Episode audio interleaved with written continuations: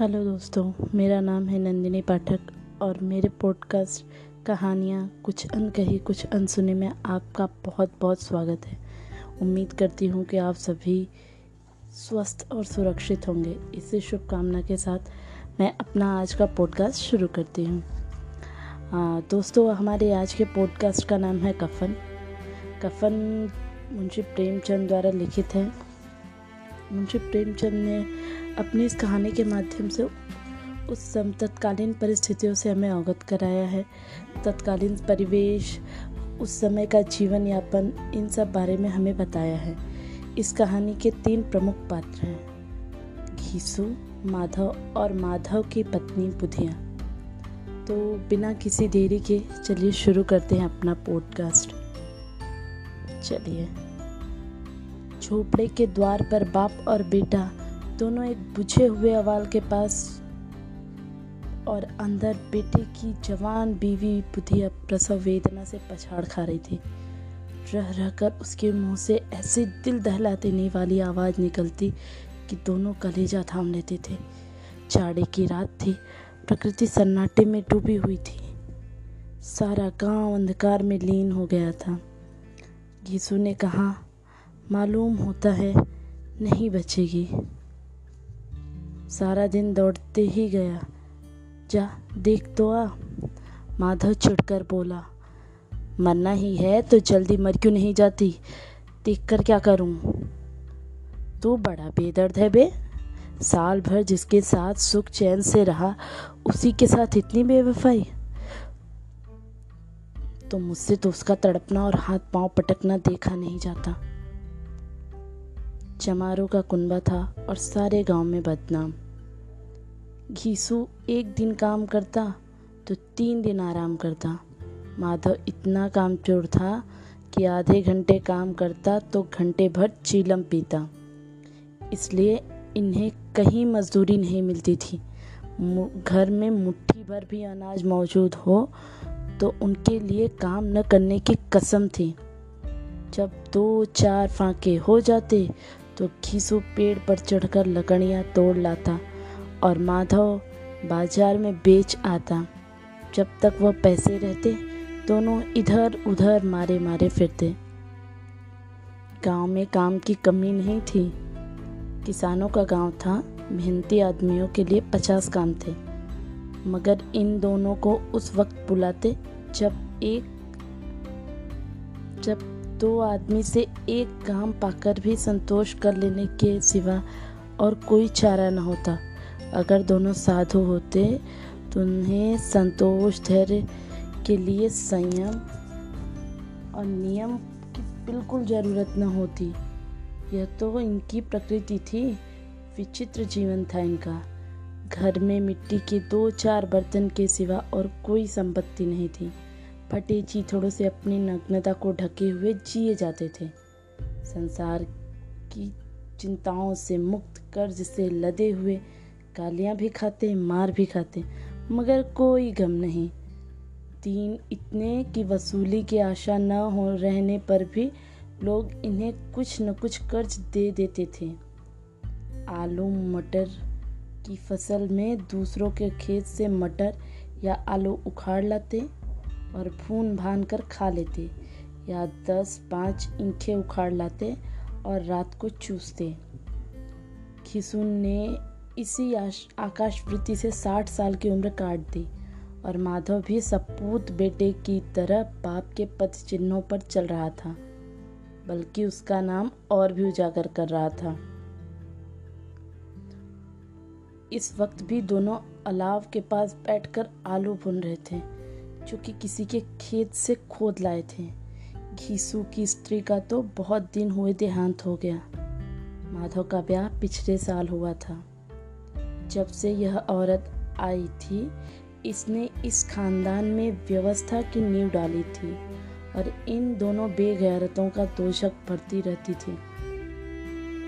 जब से वह आई ये दोनों और भी आराम तलब हो गए थे बल्कि कुछ अकड़ने भी लग, लगे थे। कोई कार्य करने को बुलाता तो निर्व्याज भाव से दुगनी मजदूरी मांगते। वही औरत आज प्रसव वेदना से मर रही थी और यह दोनों शायद इसी इंतज़ार में थे कि वह मर जाए तो आराम से सोए। खिसू ने आलू छीलते हुए कहा, जा, जाकर देख तो क्या दशा है उसकी? चुड़ैल का फिसाद होगा और क्या? यहाँ तो ओझा भी एक रुपया माँगता है। माधव को भय था कि वह कोठरी में गया तो घीसू आलू का बड़ा भाग साफ़ कर देगा। बोला, मुझे वहाँ जाते डर लगता है। डर किस बात का है? मैं तो यहाँ हूँ ही तो तुम्हें जाकर देखो ना।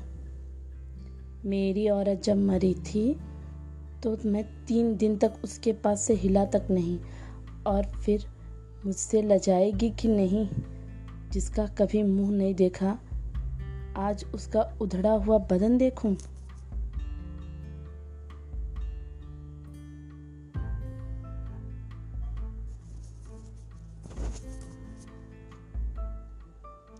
उसे तन की सुध भी तो न होगी, मुझे देख लगी तो खुलकर हाथ पाँव भी न पटक सकेगी। सोचता हूँ कोई बाल बच्चा हुआ तो क्या होगा? सूट गुड़ तेल कुछ भी तो नहीं है घर में। सब कुछ आ जाएगा। भगवान दे तो जो लोग अभी एक पैसा नहीं दे रहे हैं, वो ही कल बुलाकर रुपए देंगे। मेरे नौ लड़के हुए। घर में कभी कुछ न था। भगवान ने किसी न किसी तरह बेड़ा पाल ही लगाया। जिस समाज में रात दिन मेहनत करने वालों की हालत, उनकी हालत से कुछ अच्छी न थी। और किसानों के मुकाबले में वो लोग, जो किसानों की दुर्बलताओं से लाभ उठाना जानते थे, कहीं ज़्यादा संपन्न थे।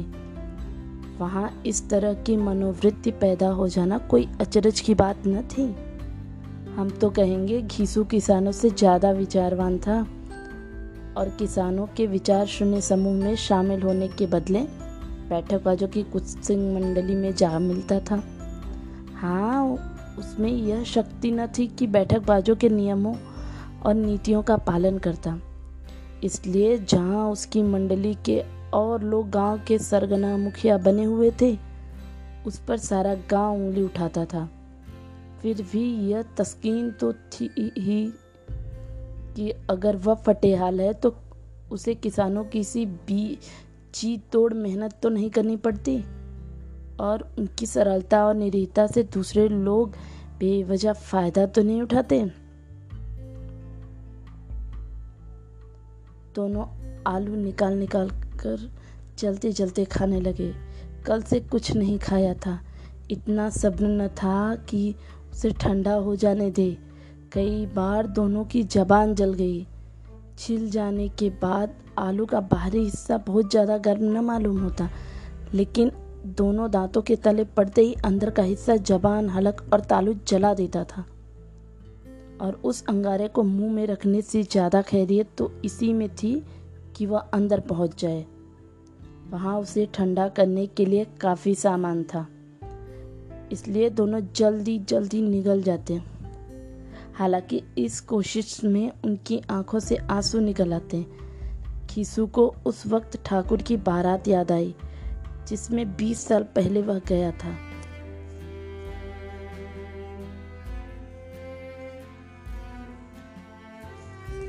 उस दावत में उसे जो तृप्ति मिली थी, वो उसके जीवन में एक याद रखने लायक बात थी और आज भी उसकी याद ताजी थी।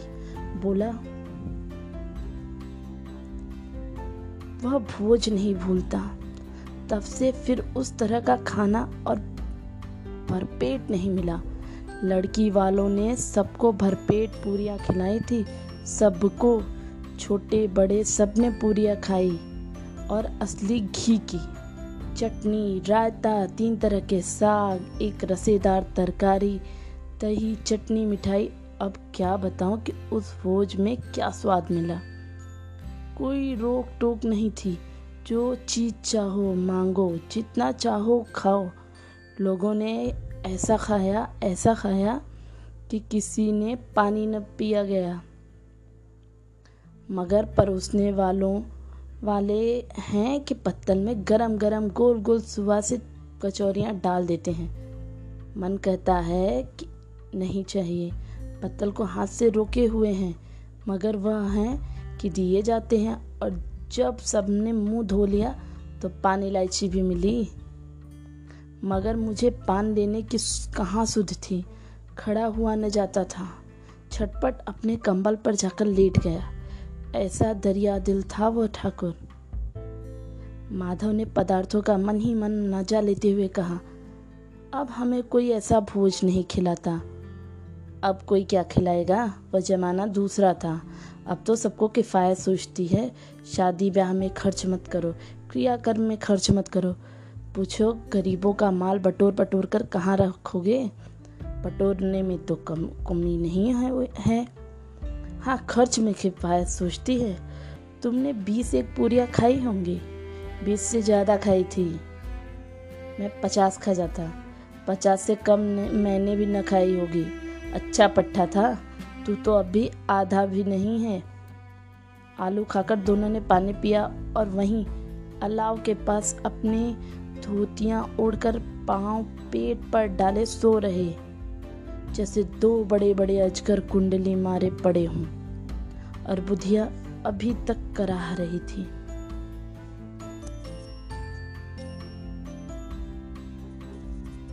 सवेरे माधव ने कोठरी में जाकर देखा। तो उसकी स्त्री ठंडी हो गई थी। उसके मुँह पर मक्खियाँ भिन भिना रही थी। पथराई हुई आँखें ऊपर टंगी हुई थी। सारी देह धूल से लथपथ हो रही थी। उसके पेट में बच्चा मर गया था। माधव भागता हुआ घिसू के पास आया। फिर दोनों ज़ोर ज़ोर से हाय हाय करने और छाती पीटने लगे। पड़ोस वालों ने यह रोना, धोना सुना। तो दौड़े हुए आए और पुरानी मर्यादा के अनुसार इन अभागों को समझाने लगे। मगर ज़्यादा रोने पीटने का अवसर न था। कफन और लकड़ी की फ़िक्र करनी थी। घर में तो पैसा इस तरह गायब था जैसे चील के घोंसले से मांस। बाप बेटे रोते हुए गाँव के जमींदार जमींदार के पास गए। वह इन दोनों की सूरत से नफरत करते थे। कई बार इन्हें अपने हाथों से पीट चुके थे, चोरी करने के लिए, वादे पर काम पे न आने के लिए। पूछा, क्या है वे घिसुआ? रोता क्यों है? अब तो तू कहीं दिखाई भी नहीं देता। मालूम होता इस गाँव में रहना ही नहीं है चाहता। घीसू ने ज़मीन पर सिर रखकर आँखों में आँसू भरे हुए कहा, सरकार, बड़ी विपत्ति में हूँ। माधव की घरवाली गुजर गई। रात भर तड़पती रही सरकार। हम दोनों उसके सिरहाने बैठे रहे। दवा, दारू, जो कुछ हो सका, सब कुछ किया, पर वह हमें दगा दे गई। अब कोई एक रोटी देने वाला भी न रहा मालिक। तबाह हो गए, घर उजड़ गया। आपका गुलाम हूँ। आप, आपके सिवा कौन उसकी मिट्टी पार लगाए? हमारे हाथ में जो कुछ था, वह सब तो दवा दारू में उठ गया। सरकार की ही दया होगी तो उसकी मिट्टी उठेगी। आपके सिवा किसके द्वार पर जाऊँ? जमींदार साहब दयालु थे, मगर घीसू पर दया करना, काले कंबल पर रंग चढ़ाना था। जी में तो आया कह दे, चल, दूर हो जाए यहाँ से। यूँ तो बुलाने से भी नहीं आता, आज जब गरज पड़ी तो आकर खुशामद करता है। हराम खोर कहीं का, बदमाश। लेकिन यह क्रोध या दंड का अवसर न था। जी में कुड़ते हुए दो रुपए निकालकर फेंक दिए, मगर सांत्वना का एक शब्द भी मुँह से न निकला। उसकी तरफ़ ताका तक नहीं।